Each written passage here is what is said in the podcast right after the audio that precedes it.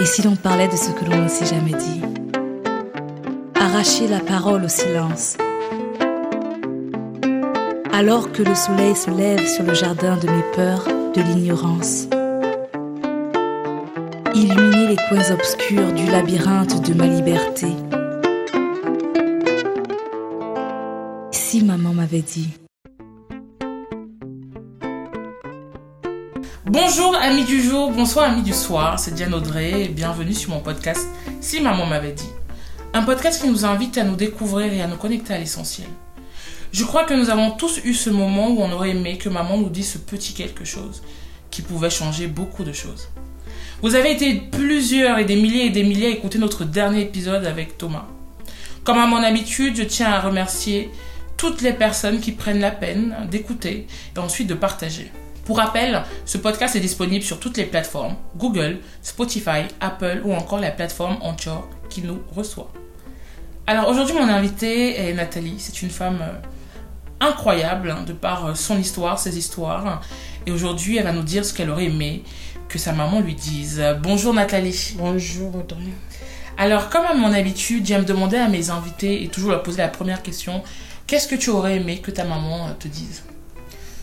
Audrey, j'aurais aimé que ma maman me dise Nathalie, ne souris pas à tout le monde qui te sourit. Parce que sourire, si quelqu'un te sourit, c'est pas signe d'acceptation. Et parfois, ce n'est pas signe d'amour aussi. Donc, euh, comment s'appelle déjà ta maman? Euh, Madame Bella Anne-Marie, une femme très très forte et battante jusqu'à présent. D'accord. À quel moment de ta vie cette phrase a eu de l'importance de savoir qu'on ne peut pas, on ne doit pas, on doit pas sourire à tout le monde, on ne doit pas croire que toutes les personnes qui nous sourient nous aiment spécialement.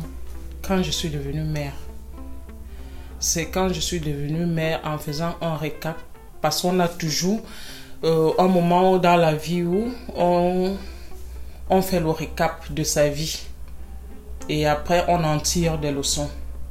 Et c'est là où j'ai compris que j'aurais dû être très méfiante.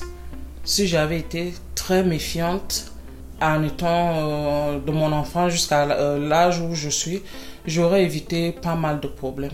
Alors, tu as aujourd'hui, tu as quel âge? J'ai 36 ans. Et tu as été maman à... À 25 ans, Et c'est là où tu as commencé à te poser des Oui. questions. Quel genre de questions? Euh, j'ai d'abord commencé à être très méfiante parce que je, je ne savais pas, mais j'étais une maman très pro- protectrice euh, jusqu'à ce que mon premier enfant me soit kidnappé par son propre père, que j'avais fait confiance. Oui. Comment, Quand comment je, je suis partie au travail, je suis rentrée, j'ai trouvé la maison vide. Et je l'ai revue, ça ne fait pas six mois. Pourtant, on essaie de calculer le nombre de temps que ça fait. 11 ans? Donc, euh, tellement, tellement de choses, Audrey. On va aller pas à pas pour euh, développer, si tu veux bien, parce que avant de, de, de dire cela, on va commencer par le commencement. Commençons par le commencement. Donc, euh, j'ai connu mon père quand j'ai eu 6 ans et ma mère m'a présenté à mon père quand j'ai eu 6 ans. Et à cet âge-là, euh, mon père n'a pas attendu, il m'a directement pris avec lui. Et arrivé chez mon père, ce n'était pas ce que je, je pensais. Je me disais que bon, je, je découvre mon père, je serai une petite fille joyeuse dans la maison de son père. Non, ça a été le contraire. J'ai été maltraitée psychologiquement, physiquement. Et j'ai Par même ton père ou son épouse? Euh, j'ai été maltraitée par mon père psychologiquement, physiquement par mon, mon demi-frère. Et j'ai été abusée sexuellement par un inconnu qui est venu me chercher à l'école. Juste parce qu'il m'avait dit, euh, il avait dit à la maîtresse, bonjour, je suis venu chercher euh, mademoiselle Nathalie, c'est son papa qui m'envoie. Dans ma, petite tête d'enfant, je me dis, ah, mon papa, il va me voir. Peut-être qu'il a quelque chose de spécial. Oh, pour une fois, peut-être il serait gentil avec moi. J'ai suivi ce monsieur sans toutefois connaître là où, là où est-ce qu'il m'emmenait. Et là où j'ai vraiment... Seigneur. Ça a été, euh, je peux dire, euh, ma première blessure que j'ai. Je sais pas. Je n'arrive même pas à placer les mots parce que c'est la que- première fois que j'en parle en fait. D'accord. On va, on, va, on va prendre notre temps. Euh, tu es né où? Ici à Douala. À Douala. Oui. Dans quel quartier? Euh, CCC. D'accord. Et tu as grandi avec ta maman et d'autres frères et sœurs? Oui, je, bon, j'ai toujours été ballottée à gauche et à droite. Chez les, les oncles ou les tantes des Le- familles? Ma grand-mère, mon père, ma mère, parce que je ne suis pas née dans une famille assez stable. Je suis née dans une famille un peu recomposée. Donc parfois, il fallait, les vacances, tu vas aller chez tel, la rentrée, tu pars chez tel. J'ai été un peu ballottée comme ça. De 0 à 6 ans, tu as des frères et sœurs ou tu es fille Oui, j'ai des frères, j'ai un grand frère qui, avec qui je suis très proche, qui ne sait même pas tout ceci. J'ai euh, deux petites sœurs. Oui, ma mère, parce que ma mère a fait quatre enfants. Bon, je compte pas du côté de mon père, je compte euh, Du côté de de- maman. de- du côté de maman parce que le, les petits nombres de temps que je suis restée avec eux, j'ai été très très proche de mon grand frère. Et en tout cas, personne dans la famille ne, ne sait vraiment tout, tout ça. Tout ce que tu as vécu. Et vraiment, Audrey, je, je te dis merci de me donner l'occasion de, de parler parce que ça fait longtemps que je veux vraiment parler à quelqu'un, mais je ne sais pas vers qui, qui m'adresser. Alors, je pense que ce qui est intéressant avec euh, ce, ce podcast, c'est la possibilité d'avoir des personnes qui ont aussi vécu ton histoire, ce genre Oui. d'histoire, et qui peuvent avoir besoin de te contacter pour créer une chaîne Oui, de, oui, de bien-être. oui. C'est ce qui nous manque souvent, euh, de la bienveillance. Aider aussi ceux qui ont vécu ce genre de, de situation. Donc, à 6 ans, tu, euh, tu, on, on te présente ton papa. Comment on te présente ton papa? C'est, je me souviens, on était parti au village pour les vacances. C'est mon papa qui plutôt vient au village. Bon, je n'avais jamais entendu parler de lui avant, mais Audrey, il s'est passé quelque chose de bizarre. Je l'ai vu et j'ai ressenti que c'était mon père. Avant même que ma mère ne me dise, Nathalie, voilà ton papa. Bon, et je l'ai tellement adulé parce que si je dis aimer, c'est c'est- c'est- c'est- c'est faible. Parce que mon papa était mon héros. Bon, ça fait six mois que j'ai coupé les ponts. hein, que que Si quelqu'un ne peut pas m'aimer, je m'en fiche. Il faut que j'apprends à m'aimer moi-même. Donc, euh, dès que mon papa me prend avec, euh, avec, euh, avec lui, je suis aux anges. Et comme j'aimais l'école, je me disais, waouh, maintenant, mon papa a plus de moyens que ma maman, je vais aller à l'école, j'adorais l'école. Mais j'arrive chez mon papa, ce n'est pas le visage qu'il m'a présenté, il me maltraite tellement que je commence même à perdre du poids en fait. Je, je ne m'alimente plus. euh, Qu'est-ce qu'il faisait? il me grondait et il me battait. Il me gronde, il était toujours en train de me gronder, toujours en train de me battre. Il habitait aussi à Douala Mhm. On habitait à l'époque à, à Bepanda. Et tu te rends compte que je pars à l'école là où j'ai été abusée. Bon, ma, ma cousine qui habitait chez mon père avec moi me cherche dans tout l'établissement parce que je ne sais pas, c'est comme si j'avais perdu connaissance. Le monsieur m'a porté, il m'a déposé quelque part. Ma cousine en me cherchant maintenant, je reviens à moi, il était presque 15 heures parce que ça s'est passé à la première récréation, parce que ça je ne peux pas oublier. Après la première récréation, il est 15 heures, elle me cherche partout. Je comprends comment on est en train de m'appeler partout. C'est comme si je reviens d'un rêve. Et puis, ma cousine me dit, Nathalie, mais qu'est-ce que tu fais là? Je ne peux pas dire. J'avais euh, euh, mon petit caleçon qui était coupé et, et dès que je la vois arriver, je cache. Tu vois? J'arrive à la maison, je m'enferme. Mon père n'a jamais posé de... Quand je comprenais souvent comment il, il rentrait du travail, sa femme de l'époque lui disait, je ne sais pas ce qui arrive à Nathalie, elle ne mange pas. Il disait, mais ça lui regarde. Tu comprends? Je ne m'alimentais presque pas. Et quand les, les grandes vacances sont arrivées, ma mère est venue, ma mère a demandé, mais pourquoi est-ce que Nathalie a maigri comme ça? Mon père a dit, je passe mon temps à lui déranger. Ma mère m'a prise avec elle. Tu avais, c'était la fin de ton sixième année, 7 ans. 7 ans. Quand ma mère me prend avec elle maintenant, elle nous envoie au village, mon grand frère et moi. Quand j'arrive au village, j'ai recommencé les classes. Je partais déjà vers les 8 ans. Il y a aussi un cousin à moi. Comme il voyait comment j'étais tellement attachée à mon grand frère, qui commence aussi à abuser de moi sexuellement. Donc il fait, en journée, il va battre sur mon grand frère parce que je suis tellement attachée à mon grand frère, je l'aime tellement. Et si je refuse, la nuit, il va battre mon grand frère en journée. Parfois, il va prendre une machette ou un couteau. Il va me montrer que si tu refuses, je le tue. Et là, je suis obligée de, de céder. Ça a duré comme ça peut-être deux mois jusqu'à ce que je recommence. Je commence à faire pipi. au lit, je constate que les nuits où je fais pipi, il ne me touche pas, il ne vient pas. C'est comme ça que je commence à pisser au lit. C'est devenu comme mon mécanisme de défense. Jusqu'à ce que ma mère vienne nous enlever, là j'avais dans les 10 ans. Maintenant je m'en vais vivre avec ma mère. C'est là où tout change. Je deviens, euh, je deviens suicidaire déjà à l'âge là, parce que je ne pensais qu'à l'amour. Je prenais la lampe, parfois je me scarifiais, ça me faisait du bien, je prenais les guilles et puis je me l'enfonçais partout. Mais ma mère, elle, les mamans africaines, elles ne savent pas ça.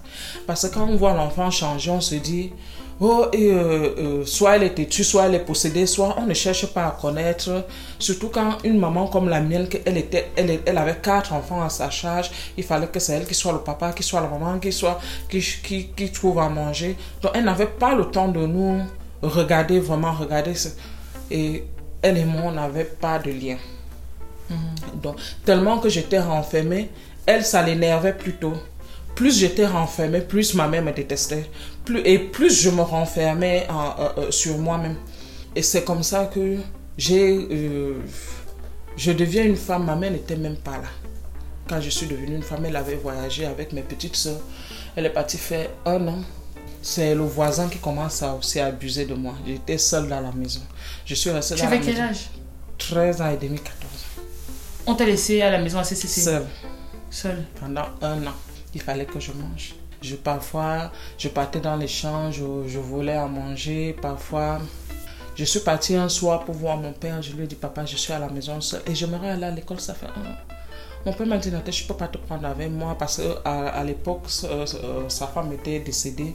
Il avait envoyé mon grand frère chez l'une de mes tantes qui avait, qui avait l'argent. Il m'a dit, je ne peux pas te prendre avec moi. Il a pris, euh, je crois, 1000 francs il m'a donné. Il m'a dit rentre. Je lui ai dit que mais il n'y a personne. Il a dit mais je ne peux pas te prendre avec moi. Je suis encore rentrée dans la maison là seule. Là où mon grand frère est venu me trouver, j'ai donné les 1000 francs à mon grand frère. Mon grand frère a commencé à vendre les colas, dont la plupart lui n'était jamais à la maison. Lui aussi, c'était un adolescent. Quand il revenait, c'était pour s'échanger et, et ressortir. Mhm. C'est comme ça que je me retrouve en train de me débrouiller seule pendant presque plus d'un an, hein, parce que ma mère a fait plus d'un an. Avec tes deux petites soeurs Avec mes deux petites soeurs. C'est comme ça que je me retrouve aussi avec le voisin qui est en train d'abuser de moi. Quand ma mère revient, j'essaie de me confier parce que c'est la femme du voisin qui constate. Que son mari abuse de toi? Oui. Mais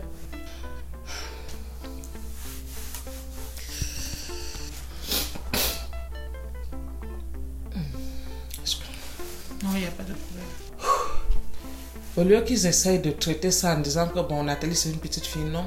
Ma mère et cette femme m'ont humiliée. Humiliée, qu'est-ce qu'elles ont fait? C'est devenu, c'est-à-dire au lieu de voir que c'est, c'est l'homme âgé qui abuse une petite fille, on t'a plutôt vu comme la jeune fille qui était aguicheuse. Tout à fait. Quel monde à l'envers? J'ai été humiliée dans tout le quartier. J'ai fait ma première tentative de suicide. Après ça, est-ce que tu peux nous dire comment elle a su cette femme et comment elle a contacté ta mère? Qu'est-ce qui s'est passé? Je ne sais pas par quel moyen est-ce qu'elle elle l'a su, mais je me rappelle un samedi, j'étais avec ma mère. Elle est venue en, en chantant, euh, quelle chanson je fais À chacune son mari, que ce genre de choses. Mhm. Moi, déjà, dans euh, j'étais frustrée parce que, un, j'avais honte. Honte même d'en parler, je n'avais personne à qui. Comme tous les autres, j'emmagasinais toujours. Et elle est venue à la maison, tu vois, elle vient, elle commence à bavarder. Oh, voilà Nathalie qui couche avec mon mari, Nathalie veut prendre mon mari. Attends, je porte mes bagages, tu veux entrer, ce genre de choses. Et comme ma mère n'était pas aussi le genre de femme qui doit essayer de comprendre ce qui se passe avant de répondre, et c'est comme ça que ça devient tout un scandale.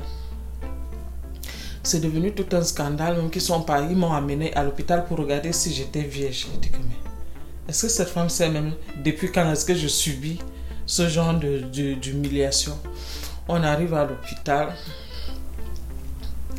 Il n'y a pas moyen de dire à ma mère que comme tu vois là, c'est pas la première fois.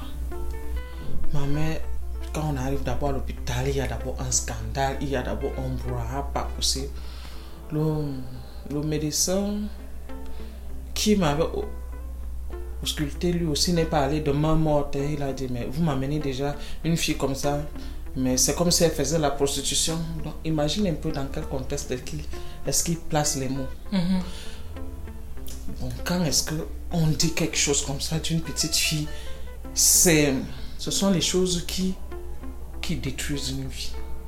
Quand ils m'ont porté là à l'hôpital, arrivé au quartier, ils ont balancé ça dans tout le quartier. Tout ce que le docteur avait dit et le contexte dans lequel les mots qu'il avait utilisés, je ne pouvais plus sortir pour aller je ne pouvais plus sortir pour aller là où par exemple si les enfants étaient en train de jouer non. J'ai commencé à me renfermer de plus en plus. Je partais toujours dans les coins sombres pour rester. Cette habitude est même restée jusqu'à présent. Je sors plus la nuit que le jour. Je partais toujours dans les coins sombres. Je peux dire le lendemain de, de l'hôpital j'ai bu pétrole presque un demi-litre parce que je me disais que le pétrole à l'époque pouvait me tuer. Mais ça m'a juste tellement affaibli, ça ne m'a pas tué. J'ai cherché une, lame, tu vois, ça se voit encore un peu, un peu là. Mhm. que je me Au niveau des veines Oui, ça ne m'a pas tué. Et ce qui est bizarre dans tout ça, c'est que je vais rentrer à la maison, j'ai le sang partout. Personne ne va me demander ce qui se passe. Mais au contraire, Soit on va me battre, parce que si tu vois mon corps, même quand on n'avait pas les cicatrices comme ça. Oh non. On va me battre comme. J'ai les cicatrices à chaque coin de mon corps. Chaque fois, il n'y a pas un jour. Il n'y a pas un jour que je veux me déshabiller, ça ne va pas me rappeler tout ça. Un mois après, j'ai dit à ma mère que je vais un peu aller chez mon père parce que j'avais appris que mon père s'était remarié. J'ai dit à ma mère, je ne peux plus rester ici. elle m'a dit, non, non, si tu veux partir chez ton père, pas. Je suis partie chez mon père, j'avais déjà 14 ans plein. Le soir là, il était presque 15 heures quand j'arrive chez mon père, je sonne à la barrière. Il y a une jeune fille qui vient m'ouvrir, elle s'appelait Rosette. Rosette vient, elle me demande Tu es qui? Je dis Je suis euh, la fille de Monsieur Prosper. Elle dit Sa fille Je dis Oui, parce que Rosette était la petite soeur de la femme de mon père qui s'appelait Marlise. Marlise vient et demande Tu dis Tu es qui? Je dis Je suis la fille de Monsieur John Prosper. Marlise me dit Mais il ne m'a jamais dit qu'il avait une fille. Bon, bon, bon, c'est pas ici que tu vas l'attendre, tu l'attends hors de la barrière. J'ai dit, il n'y a pas de problème. Je suis allé m'asseoir de la barrière. Jusqu'à 23 heures. Mon père entre, il me voit là. Il entre chez lui, ferme la barrière. Il passe coucher. C'est Rosette qui vient à minuit. Elle m'ouvre la porte, elle me dit, entre, ne fais pas de bruit. J'entre, elle m'amène directement dans la chambre. C'est comme ça que je me retrouve en train d'habiter chez mon père. Quand mon père se réveille le matin, il me voit, il ne dit rien. Bon, je me suis dit, peut-être euh, je suis déjà accepté, mais c'était encore pire que ce que j'avais imaginé. Sa femme, la mère de sa femme, oh mon Dieu. Je me suis retrouvé dans une tourmente pas possible, une maltraitance pas possible. Il me maltraitait. Je n'avais pas le droit de m'asseoir sur la chaise. Je n'avais pas manger, le droit de manger la même heure que les autres. Je n'avais pas le droit ceci. Et si Malice me dit, je veux faire que ton père te tabasse aujourd'hui. Et il ne va pas me rater. Et c'était comme ça mon calvaire. Un jour, j'ai même porté, j'ai pris le chlore. J'ai tourné dans, dans un gobelet d'eau, j'ai bu. C'est là où j'ai vraiment cru que j'allais mourir. Parce que ma bouche a gonflé, j'ai gonflé de partout.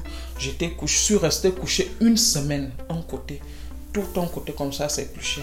Je comprenais comment Rosette partait dire Ah, mon père Nathalie est malade. Et mon père qui disait Et alors Ma langue avait gonflé, ça avait noirci dans ma bouche. Je ne sais pas par quel miracle je ne suis pas morte. Je ne sais pas par quel mais jusqu'à aujourd'hui, je me pose la question de savoir comment est-ce que je n'ai pas pu mettre fin à mes jours avec tout ce que j'ai fait. Quand Malise et mon père se séparent deux ans après, mon père me dit qu'il ne peut plus me garder chez lui. Il commence aussi à me maltraiter. Mon père commence à me battre, à me maltraiter aussi. Je décide donc de, de repartir chez ma mère. Parce que là, j'avais déjà euh, plus de 18 ans. J'arrive chez ma mère. Bon, ma mère ne connaît pas, euh, je peux dire, la femme que je suis c'est devenu presque invivable parce que je ne, connais pas me balader parce que mes petites soeurs, dès que le matin se lève, tout le monde fuit parce qu'on connaissait tous le caractère de ma mère, qu'elle bavardait énormément. Tout le monde s'en va et c'est moi qui reste à la maison. Donc je deviens un peu euh, comme le souffre-douleur de ma mère. Parce que si elle voulait insulter tel et que c'est moi qui est là, c'est sur moi que ça retombe. Si elle voulait taper tel et que tel n'est pas là, c'est sur moi que ça retombait. Et c'est comme ça que je me retrouve dans la tourmente, nulle part où aller, enfermé sur moi-même, frustré.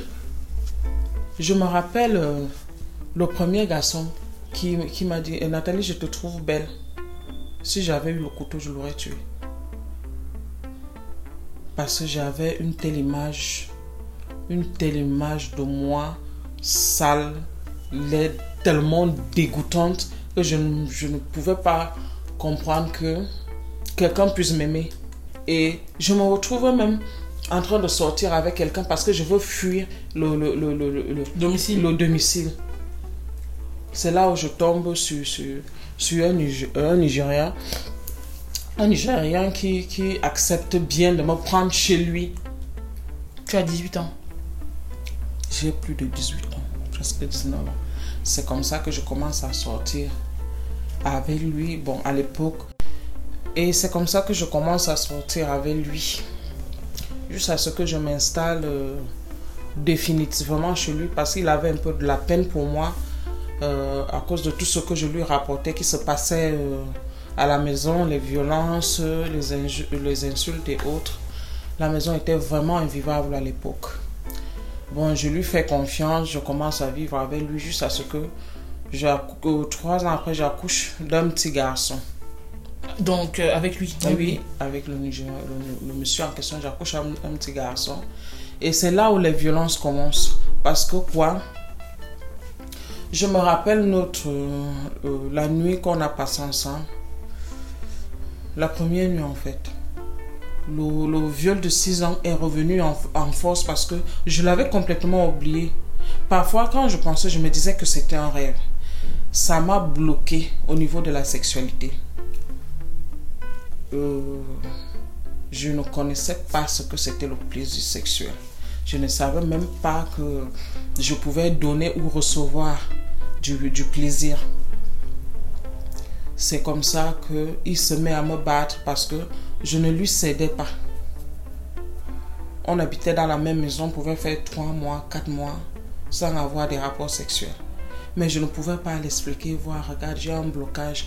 Et le moment où il fallait que ça se passe, je me retrouvais avec des, des déchirures pas possibles. Mm. Parce que ce n'était pas là dans ma tête. Un jour, je suis partie voir un pasteur pour essayer de parler à mon pasteur en me disant que peut-être il pouvait me dire quelque chose qui pouvait me soulager psychologiquement.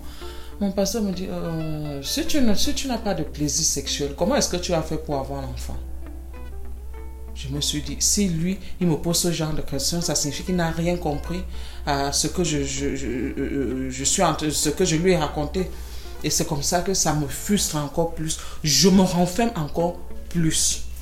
Et le gars continue à me battre de plus en plus. C'est devenu tellement qu'il a commencé à me battre de lundi jusqu'à dimanche. Mais qu'est-ce qui s'est passé pour que du jour au lendemain, il décide de te frapper comme ça? Parce qu'au départ, tu sais, au départ, euh, on se dit, oui, je peux le faire.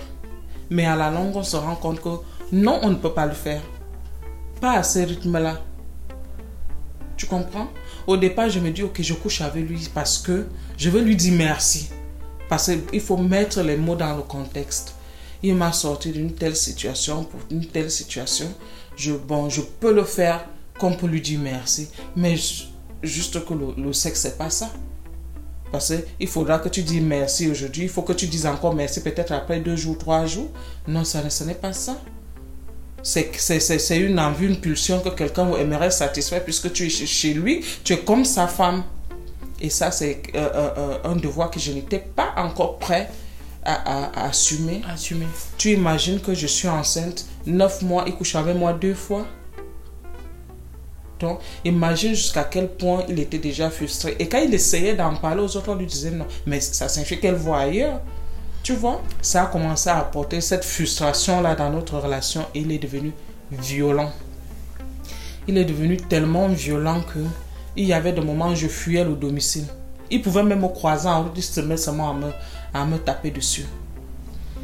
Et c'est comme ça que dans ma tête, je me dis, bon, l'enfant est déjà un peu grand, il faut que je commence à travailler, peut-être en sortant, et que nos heures ne se coïncident pas, ça devait changer quelque chose. Jusqu'à ce qu'un jour, je rentre chez moi comme ça, je trouve que la maison est vide. Bon, je ne peux pas dire que j'ai trouvé la maison vide puisque la maison était fermée. Je reste dehors, j'appelle son numéro, ça ne passe pas. Les voisins étaient là, personne ne me dit quoi que ce soit. Je vois 23h minuit.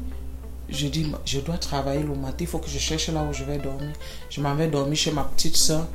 Je reviens le matin, personne. C'est là où mon sixième sens de mère me dit, il y a quelque chose qui, qui, qui ne va pas quelque part. Je m'en vais là où il faisait son business. On ne me dit rien. Personne ne me dit quoi que ce soit.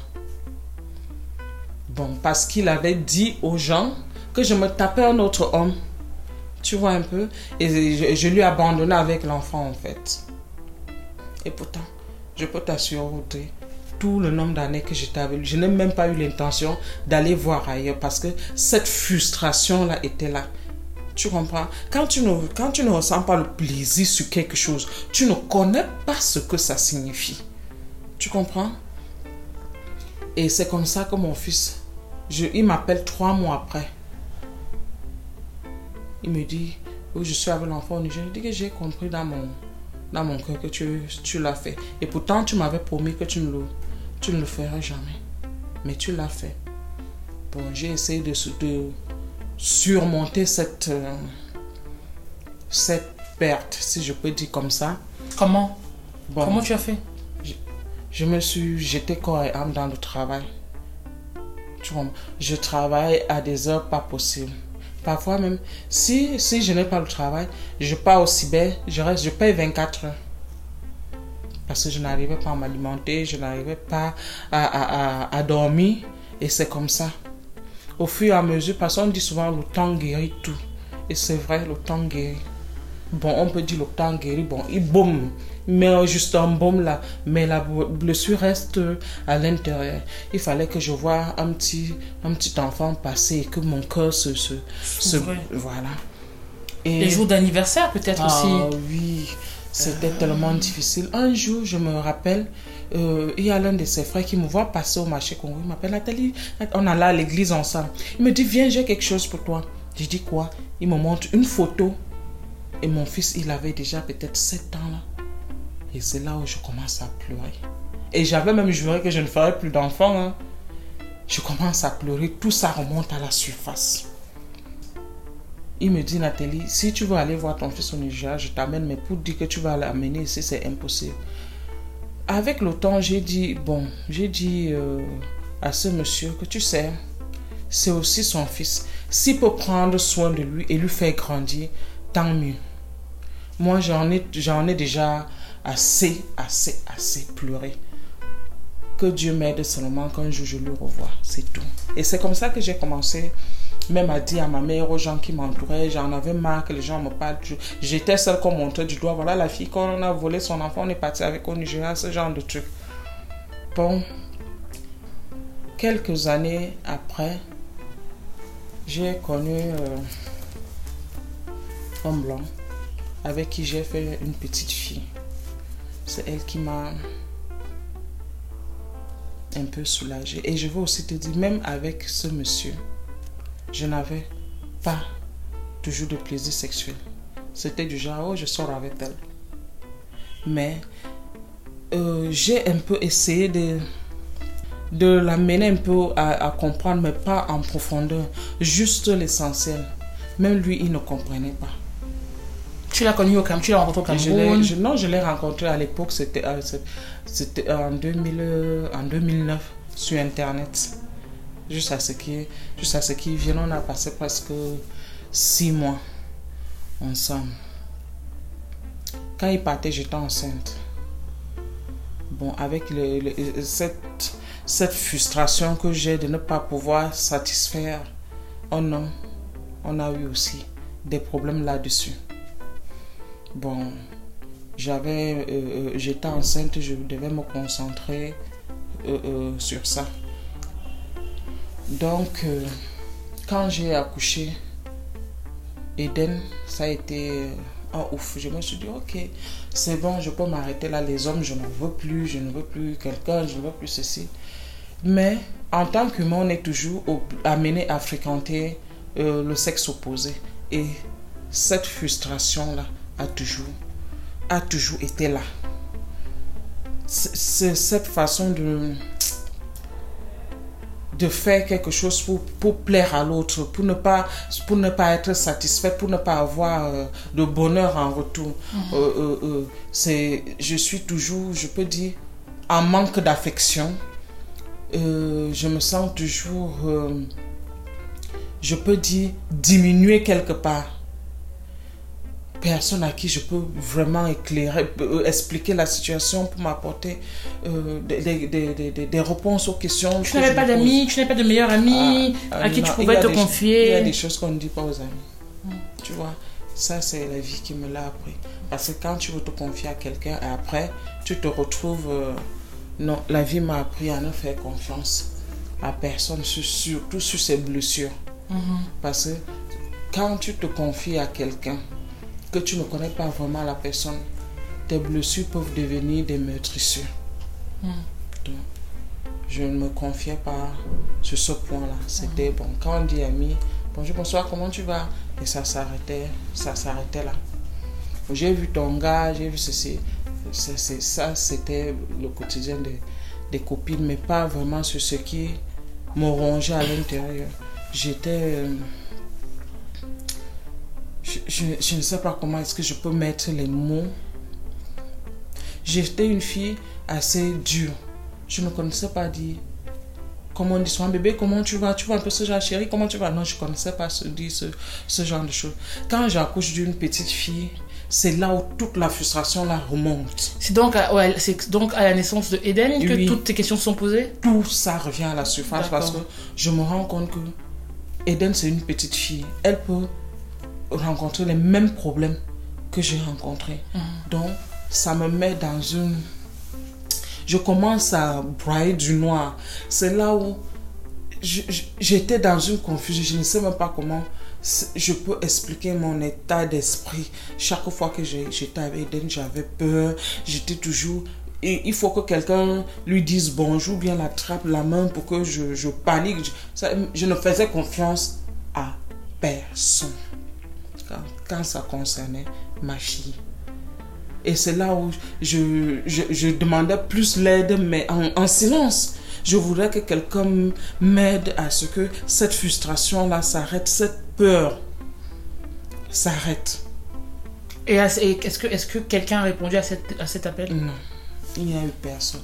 Parce que quand tu vas appeler quelqu'un, parce que j'ai voulu parler à ma mère une fois, j'ai vu qu'elle n'était pas Prête. Elle n'était pas prête à écouter. Elle m'a dit non, non, je ne veux pas parler de, de ce genre de choses. Je me suis renfermée. Et là, vraiment, j'ai pris les clés et j'ai déposé quelque part. J'ai commencé donc à faire des valises dans ma tête. Tout ce qui me frustrait, je mettais dans une valise dans ma tête et puis je classais. Tout ce qui me, me frustrait, c'est comme ça que je, me dis à moi, je me disais toujours, Oh, cette valise-là, c'est ça qui va contenir ça. Et puis je mets dans ma tête et puis je, je pacte quelque part. C'est à la mort d'Eden. C'est à la mort d'Eden que tout explose. Mon monde explose. Tout ce que j'avais en moi explose. Quand Eden meurt, oh j'ai d'abord fait une semaine sans boire, sans manger. Je me, c'était comme si, j'ai même d'abord fui. Je te raconte, je, pars à l'hôpital avec mon enfant. Il y a une amie qui m'appelle Nathalie, comme elle était tellement, elle était adorable. Et elle souriait à tout le monde. Nathalie, s'il te plaît, euh, je veux qu'Eden m'accompagne à un anniversaire. Eden me demande, maman, est-ce que je suis obligée d'y aller? J'ai dit, elle, elle m'a demandé poliment, il faut que tu ailles. Eden s'en va avec elle. Comme Eden me disait, maman, j'ai mal à la tête, je lui dis, ok, n'enlève pas ton pull au vert. Vas-y. Et je dis à la fille, ne lui fais pas enlever son pull au vert. Elle m'a dit qu'elle avait un peu froid. Je suis en train de dormir avec euh, mon mari actuel. J'entends comme on cogne à la porte. Je connaissais la façon d'Eden de cogner la porte. Je m'en vais, j'ouvre la porte. Il n'y a personne. Ça ne fait pas dix minutes. Cette fille m'amène Eden en train de vomir. Et elle prend la moto, elle s'en va. Donc elle dépose Eden. Je ne peux même pas lui poser des questions. Pourquoi est-ce que Eden est en train de vomir? Elle prend la moto, elle s'en va. Elle me remet Eden comme ça. Je demande Eden, tu as mangé quoi là-bas? Elle me dit, maman, rien. Qu'est-ce qui ne va pas? Parce qu'elle elle parlait bien. Elle avait 5 ans. Je vais à la pharmacie, j'achète des, produits, je lui donne. À 20 h elle commence à convulser. Je l'amène à l'hôpital de, de euh, je l'amène d'abord dans un centre de santé à côté parce que je me disais qu'on peut stopper ça là-bas. Arrivé là-bas, ils n'ont pas pu stopper. Je porte l'enfant parce que ma mère travaille à l'hôpital de Tegal. Je porte l'enfant, j'amène à l'hôpital de Tegal, là où elle est vite prise en charge. Le médecin prescrit tous les produits. Il y avait d'autres qu'on était parti acheter en ville. L'infirmière injecte les produits à Eden, mais elle n'injecte pas tout ce qu'on a écrit. Comme elle avait vu que l'enfant était devenu calme, elle a dit on va injecter ça après. Je dis à maman, mais c'est écrit là qu'on doit tout injecter. Maman dit laissez l'enfant est déjà calme. Ça n'a pas fait une heure de temps. C'est revenu, l'enfant a commencé à crier Maman, aidez-moi au secours, maman. J'étais perdue. Parce que ça fait souvent ça fait souvent comme un boum, comme si mon corps se séparait euh, euh, euh, de mon esprit. Je reste là comme ça, livide. Je ne sais pas ce que je peux faire. Mais c'est là où le médecin vient dire que amenez-la à la cantine. On arrive à la cantine. La cantine dit non, il n'y a plus de place la cantine dit allez à, à l'hôpital militaire. On arrive à l'hôpital militaire. Il y avait une natte au sol comme ça. Il y avait une infirmière qui dormait là. On arrive, euh, il y avait un monsieur là qui remplissait les carnets. Il me dit, je lui dis que l'enfant est en train de confuser depuis. Il dit que, ah, mais madame, on voit les cas comme ça là chaque jour. Allez au laboratoire. Je vais au laboratoire. Le monsieur du laboratoire me dit que non, madame, ça va aller. Il prend son temps, l'autre prend son temps là-bas. On part déjà une heure, une heure et demie que nous sommes là. L'enfant commence à convulser. C'est le monsieur qui remplit le carnet dit que mais le, le, le, laboratoire n'est pas encore venu prendre les, les, examens. Je m'en vais, je commence à supplier le monsieur du laboratoire que pitié, pitié. Il me dit que non, madame, ça va aller, j'arrive. Le monsieur qui remplissait les ordonnances nous dit Allez à l'intérieur. Pendant qu'on part à l'intérieur, je traverse donc l'infirmière qui était couchée au sol. L'infirmière a dit Qui est venu marcher ici avec, avec les babouches? Je dis, moi, j'avais mon enfant. Hé, viens, viens balayer ma natte, viens balayer ma natte. Je dépose mon enfant qui est en train de convivre sur le lit. Je m'en vais d'abord balayer sa natte. Le temps qu'ils arrivent sur l'enfant, c'est ma mère qui vient me constater le décès. Que ma fille est morte. J'étais arrivé à l'hôpital de Terra vers 23 h elle était décédée. Quand elle me... Je, c'est comme si je me détache de moi-même. Tu vois, au départ, c'est comme si, je ne sais pas, j'ai voulu euh, prendre ça, mettre dans une valise encore pour garder, mais ma tête disait, mm, mm, ça, on ne, on ne porte pas. Ça, tu ne peux pas garder. Ça, tu vas assumer. C'est comme ça que je, je ne sais pas, je ne sais pas quoi faire. Je, je me retrouve là comme ça. Le taxi qui nous amène à l'hôpital de Tegal pour qu'on met l'enfant à la morgue, je dis au taximan, dès que tu déposes ma mère avec l'enfant, tu tournes. Il me dit quoi? Comme ma mère était encore dans le taxi, je suis restée tranquille. Dès que ma mère est descendue avec le corps de l'enfant, j'ai dit au taximan, tourne. Il dit, mais madame, j'ai dit au taximan, tu tournes. Toi, tu me vois en train de rester là et quand même on a ma fille à la morgue et je suis en train de regarder, tu tournes. C'est comme ça que le taximan tourne. J'ai erré comme ça toute la nuit. J'ai erré. J'ai essayé de... Parce que c'était le 26 décembre. En fait, je faisais du genre, je m'en vais, je m'assois quelque part. Parce que le premier, même, j'ai dit, ah, je m'en vais voir comment les gens dansent. Ma mère me dit, tu viens de perdre ton enfant et tu pas déjà voir comment les gens dansent. Ma mère, elle, elle ne comprend pas ce que, ce que j'essaye de faire. Mais elle, elle voit ça comme si, oh, tu as tué ton enfant et tu veux déjà aller danser. Avec tout ça, j'ai explosé à l'intérieur. J'ai commencé à voir les absences. Je peux faire quelque chose là maintenant, je ne me souviens plus.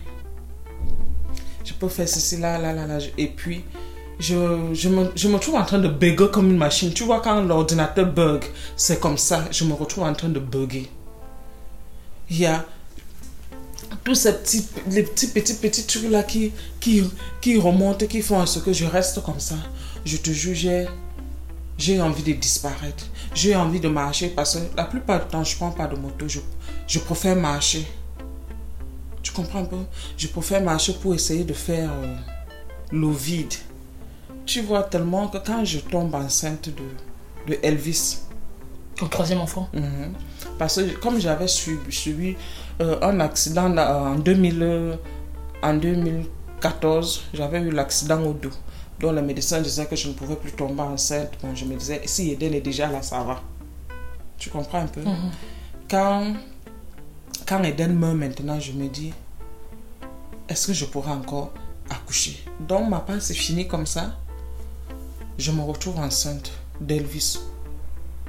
Je vais à l'hôpital, on me demande, Madame, quelle était la dernière date de vos règles? Et jusqu'aujourd'hui, mentir, je ne me rappelle pas. Je ne me souviens pas. Euh, vous êtes les questions qu'on pose normalement à toutes les femmes, je ne me rappelle pas. Le médecin me dit, euh, tu as quelqu'un qui t'accompagne? Je dis que oui, je suis venue avec ma mère. Parce que comme euh, j'avais les palpitations, j'étais stressée avec tous les problèmes que je t'ai énumérés là. Ça faisait que parfois j'avais mal au cœur, soit ma tension était élevée, soit ce genre de choses. C'est là où ma mère m'enlève, là où je faisais les visites à Tegal pour m'envoyer à obstétrique. Ça- Ah, il y a ça. c'est à obstétrique maintenant que le médecin la demande à ma mère est-ce qu'elle a subi un traumatisme? Ma mère dit oui. Il dit que mais est-ce que vous l'avez amené voir un psychologue? Ma mère a dit non. Et c'est là où je me rends compte que pourquoi est-ce que je n'ai jamais essayé de, Voir un psy. de voir un psy. Après, je me dis, merde. J'aimerais parler à quelqu'un qui me connaît. Peut-être la personne là essaiera de mettre chaque chose dans, dans son contexte pour dire, donc si Nathalie réagit comme ça, c'est par rapport à telle chose, c'est par rapport à telle chose, par rapport à telle chose. Mais personne. J'ai un peu essayé de, de, de parler de ça à mon mari. Il a encore repris ça pour commencer à m'insulter avec. J'ai dit, ok, c'était bon. Je ne parle plus. Ton mari qui est ton mari actuel. Mhm. Il a encore commencé à utiliser ça contre moi. Bon, j'ai dit que ok, c'était bon. C'était bon. Mon grand frère m'a dit quelque chose dernièrement. Il me dit, Nathalie, je sais que tu n'es pas heureuse. Même là où tu es, tu n'es pas heureuse. C'est juste parce que tu n'as nulle part où aller. Et il a, il a vraiment touché le point. Il ne sait pas que dès qu'il m'a dit ça, j'ai commencé à pleurer j'ai vraiment commencé à pleurer. Je, ne voulais pas lui montrer que j'étais triste. Parce que quand tu passes par certains événements, ça fait de toi la personne que tu es dans le futur. Quand j'ai eu le problème de, de corona, coronavirus, tu sais, j'ai toujours eu l'habitude que les gens me frappent. Je ne réponds pas. Je subis sans, sans riposter. quand je m'en vais à l'hôpital d'Egal, le jour-là pour dire, je suis malade, j'ai tel symptôme, tel symptôme, et que les gens là ne me prennent pas au sérieux ou en chat, je te jure, très j'ai, j'étais en colère. Tu comprends? Mais je n'ai pas réagi. Bon, je m'en vais à l'hôpital Tégal, je dis j'ai des symptômes. Parce qu'avant d'aller, je suis partie sur Internet, je me suis renseignée. Et j'avais posé la question à Google, quel est l'hôpital adéquat pour qui peut faire les prises en charge? Google m'a dit hôpital Tégal. À ce moment-là, bon, c'était vrai qu'il n'y avait pas encore une structure euh, mise en place pour ça. J'arrive à, à l'hôpital Tégal. Le jour-là, on me dit, je demande, est-ce que vous faites les, tests de Covid-19? C'est comme si j'avais parlé de quelque chose qui était étrange. C'est rire, comment ça arrive Je suis au laboratoire. Je sors du laboratoire. Je dis, je fais tellement de fièvre, il faut que j'aille aux, urgences et je veux qu'on me prenne vite en charge. J'arrive aux urgences. Euh, la dame vient d'abord bien même, madame, qu'est-ce qui se passe? Vous êtes malade? Je dis oui. Qu'est-ce qui se passe? Je commence à l'énumérer, ce que je ressens tout le monde s'écarte. Les infirmières, bon, les infirmières, une se lève pour appeler le médecin. Le médecin revient, me dit, Madame, vous dites que vous aviez quoi? Je réexplique euh, au médecin. Le médecin me dit, Ok, asseyez-vous là, attendez. J'ai attendu là même une heure de temps. Et puis, après une heure, ils viennent me faire le signe que je me lève, que je sorte. Je sors, je trouve l'ambulance. Je monte. Je monte dans l'ambulance on m'amène à la cantine. J'arrive à la cantine, je reste dans l'ambulance au moins une heure et demie. Le monsieur, le docteur revient dans l'ambulance et me dit que euh, euh, Madame, vous habitez où? Vous habitez où? Je vais vous déposer comme ça le lendemain je viendrai euh, pour vous prendre je viendrai vous faire le test ils disent qu'ils viennent me faire le, test le lendemain. Ils m'ont déposé là, devant, devant l'hôpital. je, suis, je suis rentrée chez moi sans, euh, sans, sans problème. C'est le fait qu'ils m'appellent après, sais, commence à me mettre la pression que j'aille faire le test qui me met en colère en fait. Et puis je dis, parce que le jour là, quand je suis rentrée chez moi, quand ils ont appelé ma mère pour dire à ma mère que non, il faut que je vienne faire le test si on veut reprendre ma mère au travail, en passant pour dire qu'ils avaient enlevé ma mère au travail. Hein.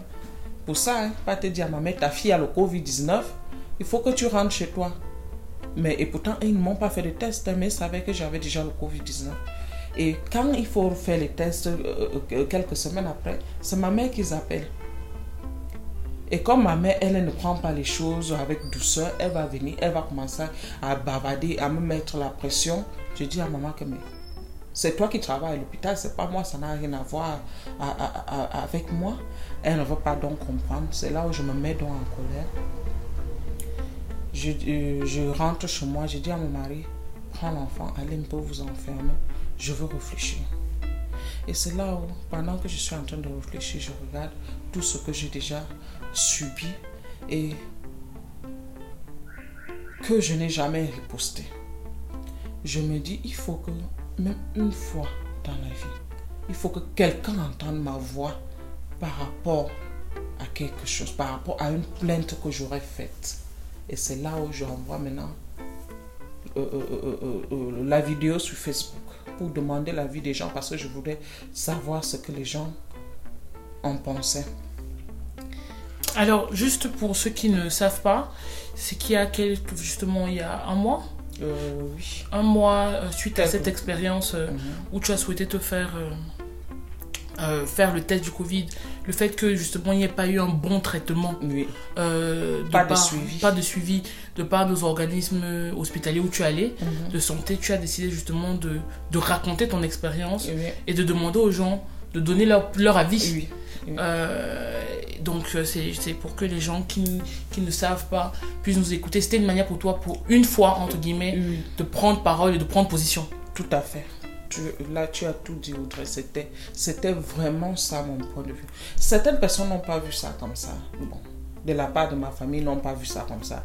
Les gens ont dit, oh, elle fait ça pour de l'argent. Et oui, fait ça. C'est pour cela que je, je, c'est pour ça que j'ai d'abord voulu raconter mon passé pour que les gens comprennent d'où je viens et de là où vient, cette décision. Parce que se lever le matin, dit, je, je, je m'avais fait un post sur Facebook par rapport à telle situation, c'est pour que les gens ne pensent pas. Parce qu'il y a les gens qui me disent, oh tu as fait ça parce que tu voulais devenir célèbre, je n'ai rien à faire d'être célèbre. Au contraire, moi j'aimerais rencontrer les gens qui ont vécu les mêmes expériences que moi et voir comment on peut aussi aider ceux qui sont dans cette tourmente-là. Parce que jusqu'à présent, Audrey, je peux dire que je suis dans la tourmente. Alors, entre ton, ton, ton fils, euh, le premier fils que tu as eu, comment il s'appelle? Eddie. Eddie. Ah, donc tu mets toujours les E devant. Et oui. Eddie et Elvis. Entre euh, Eddie et, et, et, et aujourd'hui, à 11 ans. C'est quoi, c'est quoi, c'est Mhm. 2000 Le Non. 2000, 2000 euh, c'était 2000. Euh, Attends, parce que j'ai vraiment des, des petits trous, des petits, beaucoup de petits trous. C'était quand? 2006. Eden est, né- euh, non, Eden est né, tu avais 25 ans. Ouais, Eden est né en 2000, euh, Tu, tu avais. 2012. 2012. Oui. Je- je- je J'essaie de noter tout ça dans un carnet pour ne pas perdre complètement parce que à force de trop emmagasiner, j'ai commencé à avoir des petits trous, Trou. des petits, beaucoup de trous de mémoire en fait. Entre. euh, En tout cas, je pense que même quand. euh, Mais je sais qu'il y a un grand écart entre euh, Eddie et Eden. Il y a une très grande écart entre Eddie et, et- et Eden. Parce que je me rappelle, il y a un écart de peut-être 7-8 ans, quelque chose comme ça. Ma question, c'est comment tu as voulu élever tes enfants après tout ce que tu as vécu? Comment tu élevé Eden, par exemple, au début? Eden Comment tu était- élèves aujourd'hui Elvis? Eden était à peu près surprotégée. Je donnais à Eden tout ce qu'elle voulait. Donc elle était... Parce que Eden était, Eden était comme, comme une adulte en fait. Parce que euh, elle n'abusait pas, c'est ce qui me plaisait. Quand j'ai eu l'accident, c'est elle qui était là, qui, qui me soutenait. À trois ans, quand je dis, Eden, va voir la maman qui va au marché parce que j'habite à côté du marché. Elle s'exécutait et elle faisait les choses à la perfection. Tu comprends un peu? Donc, je voudrais qu'Eden soit adulte et je l'apprenais à ne pas avoir peur. C'est surtout ça. Je, je, parfois, je lui giflais. Si elle me disait, maman, j'ai peur de telle chose, je, me disais, je lui disais, Eden, c'est la peur qui a détruit ma vie. Je ne veux pas que tu aies peur de quoi que ce soit. Si elle me demandait, maman, telle personne là s'appelle comment, je lui dis, non, ne me demande pas, va demander à telle personne. Comment est-ce que vous vous appelez? Et c'est comme ça que je, je l'élevais. Est-ce que tu as eu peur d'avoir dans, ton, dans ta manière d'éduquer tes enfants les- les- les- le, même comportement que ta mère, ton père Oui. ou tes, tes Oui, c'est ma plus grande peur de, de ressembler à ma mère. Si quelqu'un me dit, Nathalie, tu ressembles à ta mère, je me mets à pleurer. Si on me dit, tu ressembles à ton père, oh mon Dieu, je veux me tuer. Je n'ai pas envie de ressembler à ma mère. Je n'ai pas envie de ressembler à mon père. Je ne veux pas être les parents qu'ils ont été. tu, veux, tu veux être un parent comment Et comment, pardon, je t'ai coupé, comment tu as élevé euh, d'abord tes enfants? Euh, je n'ai pas eu la chance d'élever Eddie, mais Eden, j'ai quand même eu le temps de l'encadrer. Je, je, je, je voulais qu'elle soit courageuse, que tout ce qu'elle a, qu'elle vit, qu'elle soit capable de me le raconter. Et parfois, quand elle rentrait de l'école, je lui dis qu'est-ce qui s'est passé? Ou bien, si par exemple, elle partait en balade, quand elle vient, je lui dis qu'est-ce qui s'est passé pour qu'elle me raconte tout? Je ne voulais pas qu'elle me cache quelque chose. Je ne voulais pas qu'elle soit frustrée. Et je me disais toujours que je veux tellement l'aimer, tout, l'amour que je n'ai pas reçu. Donc, je, euh, je faisais tellement que quand elle dormait, je l'enveloppais avec mes bras, je disais merci à Dieu. Et je voulais que Dieu lui transmette cet amour que j'avais euh, je- j'avais envers elle, qu'elle comprenne à quel point je l'aimais. Pour que rien, et je faisais tout pour que rien ne lui manque. Est-ce que ton ami qui est venu la déposer a été présent pour toi? Non, c'est ça, ça a été. Ils ont été euh, une partie de mon malheur. Je me dis, si Eden pouvait revenir, elle serait comme Elvis. Parce qu'Elvis est très méfiant. Il ne va pas vers les gens. Et pourtant, Eden, elle, elle embrassait tout le monde. Eden, il suffisait d'être gentil avec elle. Tu étais sa personne. Mais Elvis, lui, n'est pas avec personne. Si tu lui tends la main, il se cache derrière maman. Si Eden pouvait voir ces gens, ma fille aura beaucoup de larmes à verser. Donc, cette personne qui est venue déposer ton enfant, Ils m'ont tourné le dos. Personne. Au contraire, ils ont même commencé à raconter des choses. Il faut être dans le malheur pour savoir qui est qui. Tu sais, Audrey, quand on s'assoit chaque jour dans la joie, on ne connaît pas le vrai visage des gens. Si tu veux connaître les gens, regarde quand tu es à terre. Tu vas connaître qui sont les gens. C'est là où tu vois le visage des gens quand j'étais à terre. Et pourtant, ma fille partait là-bas, passait même les week-ends avec eux. C'était, je peux dire, la mascotte de leur famille. Quand je voulais pas ça, même me disait non, non, non, non, non, il ne faut pas faire ça. Tu sais que ça, c'est la maison des enfants. Je, je me disais non, Nathalie, je- j'essayais un peu, non, Nathalie, non, non. Ne, ne fais pas trop, ne fais pas trop. Les gens peuvent dire que, oh non, non. Les gens disaient que, ah, c'est parce qu'elle est métisse. Ah, c'est parce que les gens ne comprennent pas que le cœur de la maman ne regarde pas si l'enfant est métisse ou si l'enfant est noir. Le cœur de la maman regarde, un, ses expériences à elle, deux, l'environnement, trois, comment est-ce que son enfant s'épanouit. Ce sont les mêmes gens à qui je confiais mon enfant qui m'ont poignardé après. Raconter. Je veux te raconter un épisode. Une fois, il y avait. euh, Ed- Eden fréquentait à Bona prison. Il y avait euh, un gars au sac que j'avais pris qui portait souvent Eden à l'école. Je, je vais chez cette maman, je l'ai trouvé en train de parler d'Eden. Je que, mais qu'est-ce qui se passe Ils me disent que euh, Nathalie, on t'a vu mettre les ovules dans les fesses d'Eden. Ça signifie qu'Eden euh, connaît déjà les hommes. C'est le là qui a violé l'enfant. Je lui dis que mais vous êtes en train de parler de quoi? dis que c'est Eden qui a dit. Mais ne pas pas taper l'enfant. Hein. Que, euh, vous me voyez comme le genre de maman là. Parce que comme Eden était né avec les mycoses au corps, il y avait un liquide à la pharmacie qu'on coupe la tête et on, on introduit le liquide dans le, le- le- le vagin de, de l'enfant. On fait ça même aux petits garçons. C'est ça qu'elles ont vu, les ovules. Et quand Eden est rentrée de l'école, j'ai dit, euh, Eden, regarde ce que la mère de... Parce qu'elle et moi, on se parlait comme des grandes personnes. Regarde ce que la, la mère a dit. Elle a dit comme ça, comme ça. Elle a dit, maman, c'est moi qui... Maman, c'est pas moi. Maman, je n'ai pas dit ça. Je dis que je sais que tu ne l'as pas dit. Dis que maman, en fait, je n'ai pas plus passer les congés là-bas. Je lui ai dit que non, tu ne pas plus. Dis que maman, les gens là, je n'arrive pas à comprendre. Quand, quand je suis là-bas, c'est de toi qu'on m'en parle. Mais quand toi tu parles, c'est de moi qu'on m'en parle. Elle avait 5 ans. Elle avait 5 ans. Je lui ai dit, laisse, toi et moi maintenant contre tu ne pars plus là-bas. C'était quelques mois avant qu'elle ne décède. Et c'est comme ça que je commence donc à couper les ponts avec eux. Même comme ça, je ne coupais pas, je ne voulais pas qu'ils disent que non, c'est parce que non. On passait quand on partait, parce qu'on allait à l'église ensemble, on était déjà comme une famille. Mais quand Eden est décédé, je me disais que ce sont des gens qui allaient vraiment me soutenir, mais au contraire, ils ne m'ont pas soutenu. Ils ont commencé à raconter les choses. Oh, c'est son père qui a tué. Oh, elle a dit que c'est mon mari qui a tué. Elle a dit ce genre de choses. Imagine que tu es brisé et les gens viennent encore avec ce genre de choses pour. C'est comme si on te tuait deux fois. Quand euh, je t'écoute, je me dis, au Cameroun, quand des personnes ont vécu des choses comme ça, on a tendance à dire que c'est que elle-même là, Tu l'as voulu. elle a voulu. Oui. Ou elle-même elle a un problème. Oui. Quelqu'un ne peut pas vivre ça, ça, ça, ça, ça. Et c'est toujours que elle. Oui. C'est Comme- Qu'est-ce que ça fait? Parce que c'est ce qu'on. C'est ce que tu as dû entendre. Tu sais, il y a une femme, mon mari actuel m'a dit Nathalie, tu, es- tu, tu dois avoir euh, euh, les problèmes spirituels, tu es possédée. Il a tellement dit ça que moi, j'ai fini, je, je, je- je- j'ai fini par le croire.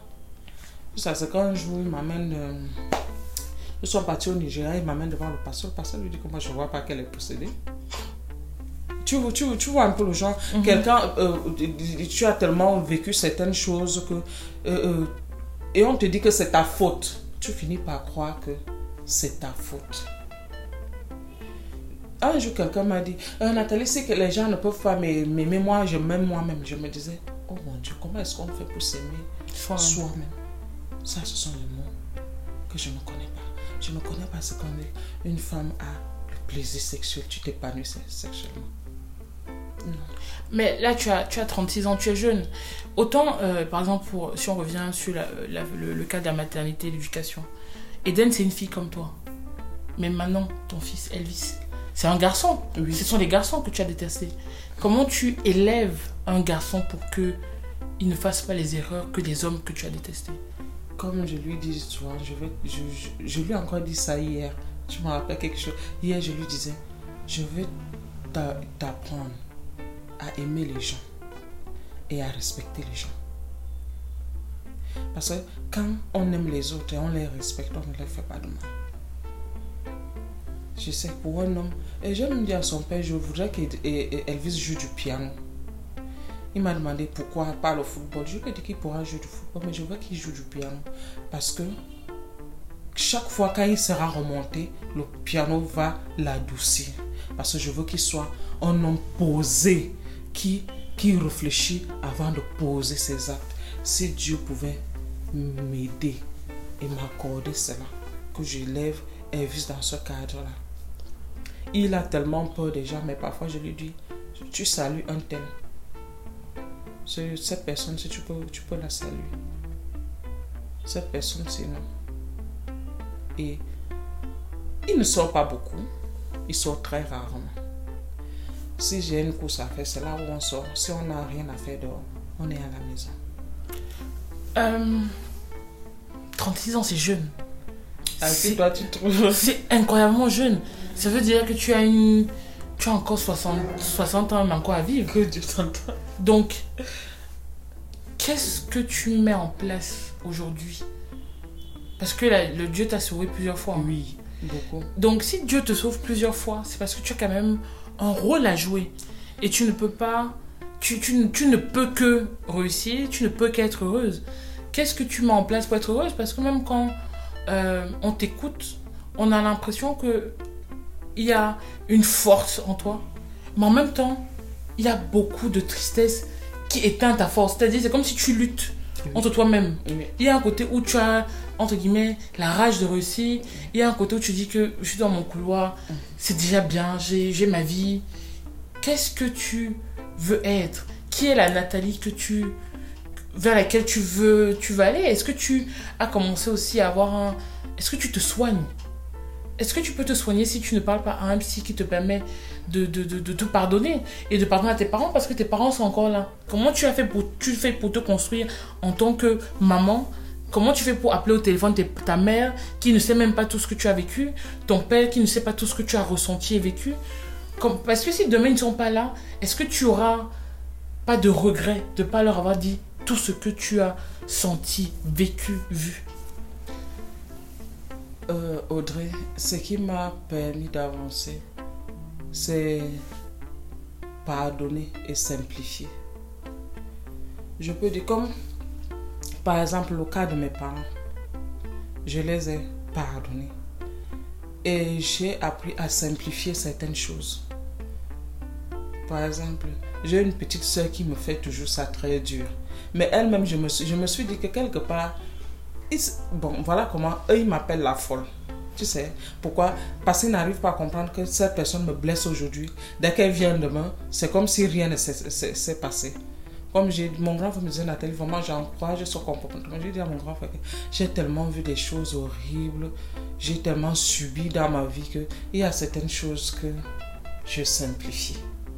Je simplifie certaines choses, je pardonne d'autres, et d'autres, j'essaie de m'accommoder. Dieu m'a beaucoup aidé. Dieu m'a appris à surmonter, à pardonner et à aimer mon prochain. Si je n'avais pas eu ça, je ne sais pas, je serais morte. Parce que je me dis toujours, s'il n'a pas permis que je meure, parce que je ne te dis pas jusqu'où je suis allée. Moins, je me, dis, toujours que s'il n'a pas permis que quelque chose m'arrive, c'est parce que peut-être je peux être une voix pour d'autres, ou bien peut-être parce qu'il a encore un rôle que je devrais jouer, mais plus de rôle de tristesse, plus de rôle de pleurs et, et autres. Est-ce qu'on peut se. Est-ce qu'on peut aller mieux si les personnes qui nous ont fait mal ne nous disent pas pardon? Non, c'est difficile. C'est difficile. Est-ce que tu essaies d'écrire? Est-ce que tu essaies de dire à tes... Non. Non, Pour, dire, pour que tes parents non. entendent. Mon père, c'est le genre d'homme qu'on ne raisonne pas. Il y a beaucoup de papas africains comme ça que tu vas lui mettre à terre. Tu vas voir, quand tu vas vouloir lui parler, lui va commencer à te montrer que c'est lui qui, est le, le- qui, qui a le monopole du savoir. Donc, toutes les décisions qu'il a prises sont justes et indiscutables. Pour mon père, c'est un peu le genre de type là qu'il dit que c'est carré, c'est carré. Et ma mère, c'est le genre. Euh, J'ai fait ce que je pouvais. euh, pour voilà, mes quatre enfants. Voi- Voilà. Euh, J'en ai trop fait. Donc, le, le reste, c'est vous. C'est toi tu as, qui as cherché. Tu vois un peu? Ça, c'est vraiment ça. C'est difficile parce que parfois, tu aimerais leur faire comprendre ta douleur. Mais tu ne peux pas. Pour porter ça, c'est ça qui est peut-être la chose la plus lourde. Faire comprendre ta douleur aux gens qui t'ont blessé et que tu ne peux pas. Et parfois, il y a un déni. Non, parce que quand tu veux même essayer de t'exprimer, personne ne veut t'écouter. On te dit peut-être, c'est pas vrai. Parce que je me souviens, j'ai commencé à le récit à ma mère, comme je t'ai dit. Euh, j'ai dit, maman, est-ce que tu sais que j'ai été abusée sexuellement à 6 ans Ma mère m'a regardé, comme pour dire, elle invente encore quoi celle-là. Et je n'ai même pas fini de parler, je ne veux pas discuter des choses comme ça. Et elle part voir ma petite soeur. Elle dit à ma petite soeur que ta soeur, le mensonge qui est dans sa bouche, je ne comprends pas. Imagine un peu les genres de trucs. Vraiment, la folie de Nathalie, là, ça part déjà. Donc, elle se dit, je me suis dit, quand ma petite soeur est revenue, me dit ça a été que donc, si ça signifie que si je lui disais seulement la moitié, ce n'est pas folle qu'elle allait me traiter et peut-être d'autres choses. Et ta petite soeur euh, savait que tu avais parlé de ça ta petite soeur Même elle-même, je crois pas qu'elle me croit. Comment on vit quand euh, le monde ne nous croit pas? On se cache. Parce que entre ta famille qui ne te croit pas, ton mari qui a pensé que tu t'es peut-être possédé, Mhm. comment On- tu fais On pour se- rester On se cache. sur terre? On se cache. Et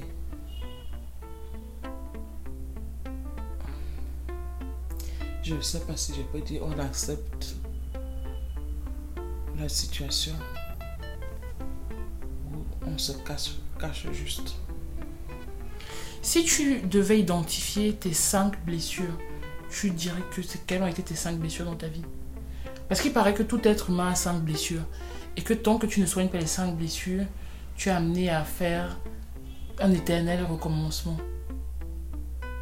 Je peux dire que mes blessures, je les ai pensées. Tu comprends? Mm. J'ai posé un sparadrap dessus. Mais c'est la douleur.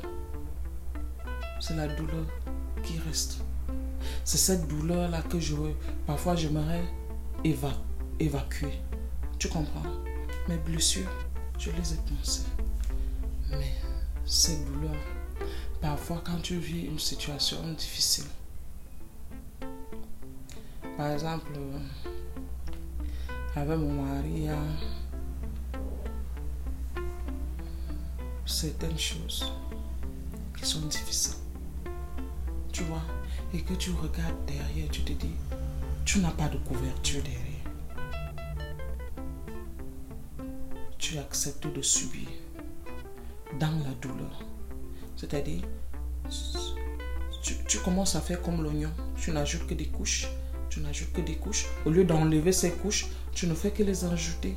Parce que tu te dis, à un certain moment, peut-être, je ne sais pas par quel miracle, tu, euh, euh, euh, tu vas être délivré. Ou bien je ne sais pas parce que je me dis souvent, je dis souvent à Dieu que Seigneur, par pitié, délivre-moi de ça. Parce, parce que je me rends compte que je ne me bats même plus pour quoi que ce soit? Je subis juste. Il nous reste euh, moins de, de 10 minutes ensemble parce qu'on a beaucoup, a beaucoup discuté. Et puis, euh, euh, ma, ma question c'est est-ce que tu es heureuse aujourd'hui? Pour ton frère, non? Non, je ne suis pas heureuse. Hmm. ce qui me donne un peu la lumière dans ma vie, c'est mon fils. C'est quoi le bonheur? Je me demande parfois, Nathalie, est-ce que tu as connu le bonheur? C'est quoi le bonheur? Est-ce avoir un enfant? Est-ce que ça se rejoue C'est ça le bonheur? Avoir un bon compagnon? C'est quoi le bonheur, Audrey? En fait, c'est qu'est-ce que le bonheur? Je connais pas le bonheur. Je, je connais pas le bonheur, je connais pas le plaisir.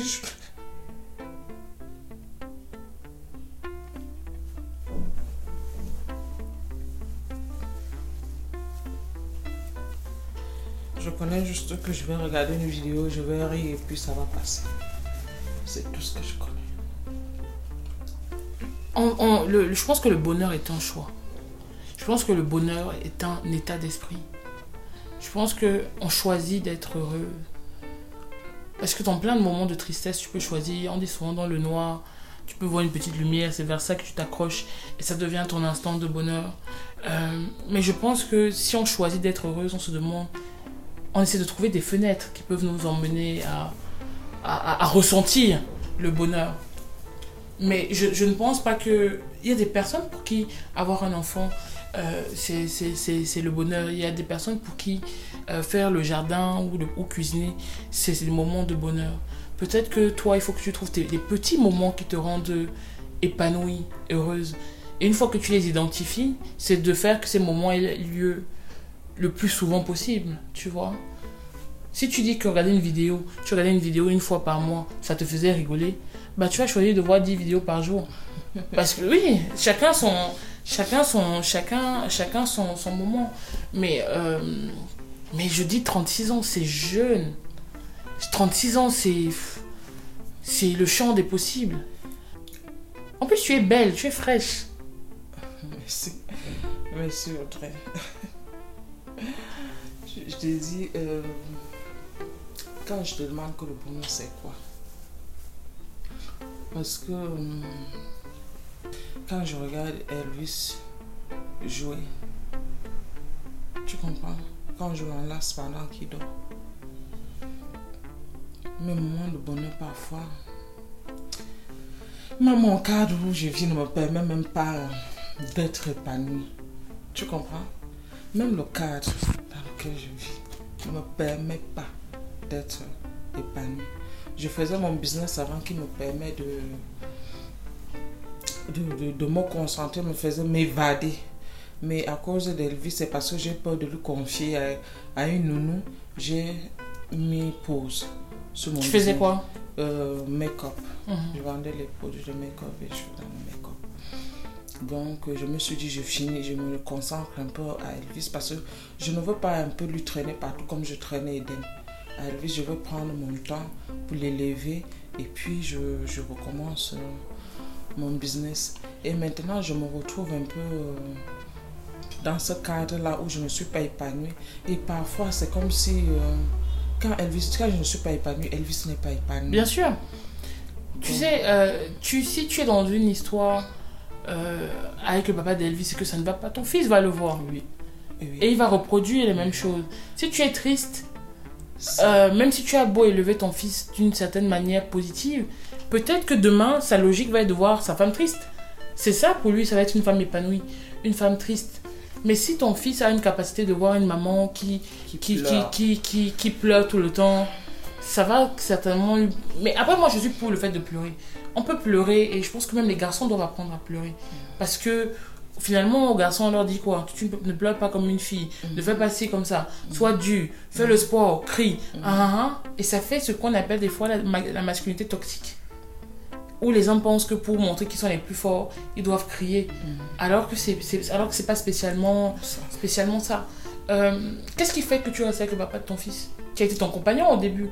Ça Oui. fait 10 ans, comme tu te 10 ans que vous êtes ensemble Non, ça fait 4 ans. 4 ans. Oui, et on était ensemble, même quand j'ai perdu. Et c'est Eden qui le choisit pour moi parce que j'étais seule dans ma solitude.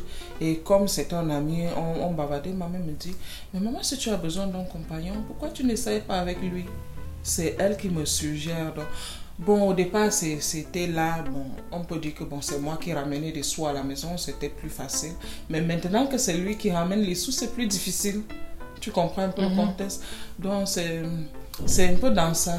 Je me, je me retrouve en train de regretter pourquoi est-ce que j'ai laissé tomber mon business et pourquoi, en tout cas parce que je dépends de lui maintenant. Mhm. Tu comprends un peu? Donc, ça rend la, la relation assez, euh, assez difficile. Bon, je me, je, et en même temps, je me dis, Elvis, c'est. Je ne veux pas séparer Elvis de son père très tôt. Je ne sais pas les. Ce que ça.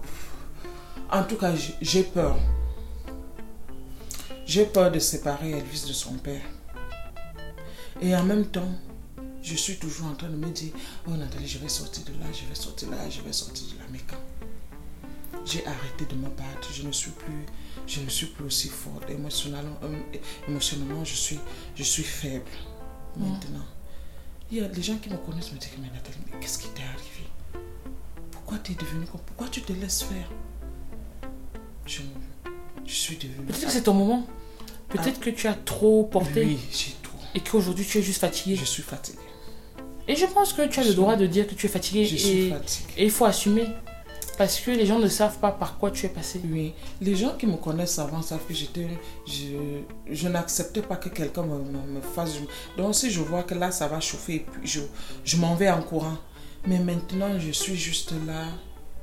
Après la mort d'Eden, c'est comme si je, je peux quelque chose s'est brisé.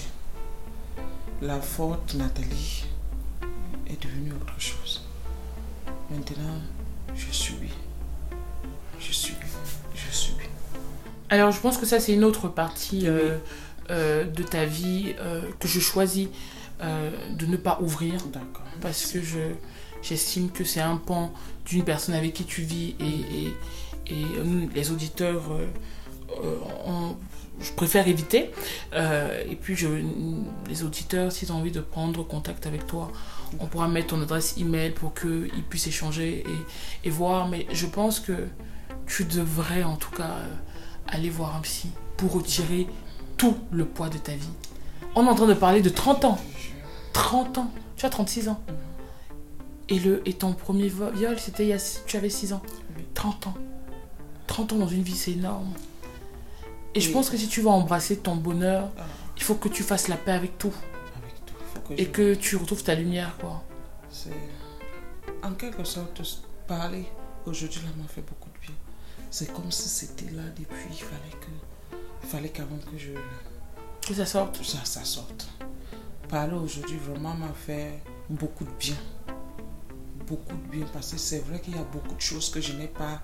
J'ai juste euh, euh, é- énuméré, euh, j'ai juste énuméré certaines choses. Je ne suis pas entrée dans beaucoup de choses. Mhm. Donc, euh, ça m'a fait beaucoup de bien et je ne sais pas, je, je te remercie mille fois. Ça, c'est une prière que je faisais intérieurement, parler aux gens, essayer de discuter avec les gens, toucher certaines personnes qui vivent. euh, Il y a certaines associations que j'ai contactées, mais euh, malheureusement pour moi, ce sont des, des, des associ- des associations hors du pays.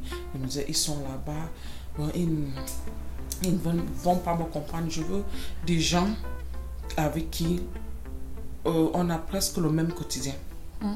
Tu vois, qui ont vécu la même chose, qui vivent le même genre de choses comme moi.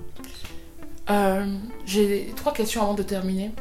Ma première question, c'est de savoir euh, comment tu as fait pour tenir ces 30 dernières années. Marcher la tête baissée. Ma deuxième question est de savoir comment tu comptes tenir les 30 prochaines années. Il faut vraiment que je me réveille. Qu'est-ce que tu veux faire? Quels sont tes rêves? Re- Remettre mon business en place, ouvrir un site internet, faire du commerce en ligne et aller finir ma thèse à l'université au Nigeria. Ça, Tu as fait quoi comme étude? Euh, sociologie. Ah Donc j'aimerais. Tu es très lié au Nigeria, tu es nigériane. Non. Qu'est-ce que tu as trouvé au Nigeria? je ne sais pas. euh, ils ont. euh, ils, ils sont. Bon, je ne veux pas. Je veux pas rabaisser mon pays ou bien quoi que ce soit. Bon, le- l'école est moins chère. Arrêtons-nous là. Hum. L'école est plus moins chère là-bas qu'ici. Ils ont quand même beaucoup de, beaucoup de potentiel. par rapport à, à nous, en certains, surtout en domaine de make-up, ils sont beaucoup plus avancés sur certaines choses. Et j'aimerais vraiment étudier tout ça là-bas et, et mettre ça en place. Au. Cameroun. Mhm. Qu'est-ce qui t'a fait choisir la sociologie? Je ne sais pas, c'est mon quotidien. Mhm. C'est tout ce qui se passe euh, autour de moi. J'aimerais vraiment aider les gens parce que je sais écouter. Je sais deviner les souffrances des autres, les angoisses des autres. Et j'aimerais vraiment, par exemple, faire partie d'une association, d'une organisation qui aide les mamans, les enfants battus, maltraités, euh, que ce soit physique, psychologiquement, ce genre de trucs. Si tu devais conseiller des personnes qui sont qui ont vécu des violences, euh, comme ce que tu as vécu, euh, des traumatismes, euh, toi tu es en train de dessiner ton chemin, donc mais tu, si tu as envie, c'est que tu as quand même trouvé des petits instants de lumière qui t'ont Mhm. permis de tenir et de t'accrocher. Qu'est-ce que tu dirais à ces personnes qui nous écoutent? Qu'ils arrêtent de subir, qu'ils sortent du silence, qu'ils doivent parler. Parce que c'est le silence qui nous provoque tous ces, tous ces blessures. Ces gens-là doivent parler. Il faut que les gens sachent ce qu'ils ont vécu. Parce que parler de viol, ce n'est pas une chose facile. Au contraire, ça terrifie beaucoup de gens. Mais on doit sortir du silence et parler. Parler apporte beaucoup de bien. C'est ce que je ressens depuis que je suis là. C'est comme si j'ai ouvert plusieurs valises et que je les ai déballées. Parler fait beaucoup de bien. Partager fait beaucoup de bien. Pardonner pour pouvoir avancer. Il y a quelque chose qui m'a beaucoup euh, touché dans, dans ce que tu as dit, depuis le début et, vraiment merci. Merci pour... euh, il y a deux, trois fois où j'ai pas pu retenir mes larmes, mais euh, il y a quand même des choses qui m'ont touché. C'est à t'écouter, je me rends compte de combien de personnes sont seules parce que dans nos sociétés, j'ai souvent entendu, comme je te disais tout à l'heure, quand quelqu'un a des problèmes, on dit que non, mais la Gola, ah, elle est folle ou Mhm. on la laisse pas laver au village où il y a des problèmes. Et je me rends juste compte que des, des mots comme ça qu'on dit peuvent éteindre encore quelqu'un Oui. plus Oui. et, et, et, et- la mettre encore dans, dans un coin sombre Oui. de, la, de la pièce. Et, et j'espère en tout cas, euh, je ne sais pas si tu as quelque chose à rajouter, mais j'espère que cet entretien va donner envie à toutes ces personnes qu'on a mis au fond de la salle, au fond de ce coin noir, de, de se rapprocher de la lumière parce que euh, nous ne sommes personne. On n'a pas vécu ce que tu as vécu. On ne connaît pas ce que tu as porté. Euh, et la seule chose qu'on peut faire, c'est, t'écouter et, t'accompagner dans, ton, dans ta quête de, de, de- de lumière. Et j'aimerais aussi dire à ceux qui ont subi des violences, des viols, tout ce qui est traumatisant, ne laissez jamais l'œil extérieur dessiner ta douleur. Ne laisse jamais l'œil extérieur dessiner. Parce que quand on te dit, oh, tu as subi un viol, même si tu as 30 ans et que tu as été violé, ne laisse jamais l'œil extérieur te dire, c'est parce que tu t'habilles comme ça ou bien c'est parce que ne laisse jamais l'œil extérieur dessiner ta blessure ou ta douleur parce que ça tue encore plus. C'est toi qui connais ta douleur, c'est toi qui connais ce que tu ressens. C'est à toi de, de, de, de, de, de- de voir comment est-ce que tu peux t'exprimer, comment est-ce que tu peux euh, parler de la chose, comment est-ce que tu peux faire, mais ne laisse jamais l'œil extérieur Si tu, dessiner ta blessure. si tu devais dire un, un dernier mot à ta maman et à ton fils, qu'est-ce que tu leur dirais? À ma mère, je, je dirais peut-être que maman, maman, tu as été une femme assez forte et une maman, une battante parce que tu as accompli beaucoup de choses dont j'admire jusqu'à aujourd'hui. Mais une amie, tu ne l'as pas été pour aucun de nous. On a voulu que tu nous écoutes, tu sois une oreille, mais tu n'as pas, tu n'as pas eu le temps. Je peux dire comme ça parce que si je dis tu n'as pas eu le temps de nous écouter de- parce que euh, je me dis tu étais trop occupé à nous chercher à manger. Tu n'as pas eu le temps de nous écouter. De m'écouter parce que Je peux dire, je parle de moi, tu n'as pas, tu n'as jamais eu le temps de m'écouter. Tu n'as jamais eu le temps de me regarder dans les yeux parce que si tu m'avais regardé dans les yeux, tu aurais compris ma douleur. Maman, tu ne m'as pas regardé dans les yeux. Jusqu'à présent, tu ne me regardes pas. Jusqu'à présent, maman, tu ne me regardes pas. J'aurais aimé que tu regardes dans mes yeux, que tu vois ma douleur. Jusqu'à présent, tu ne me regardes pas.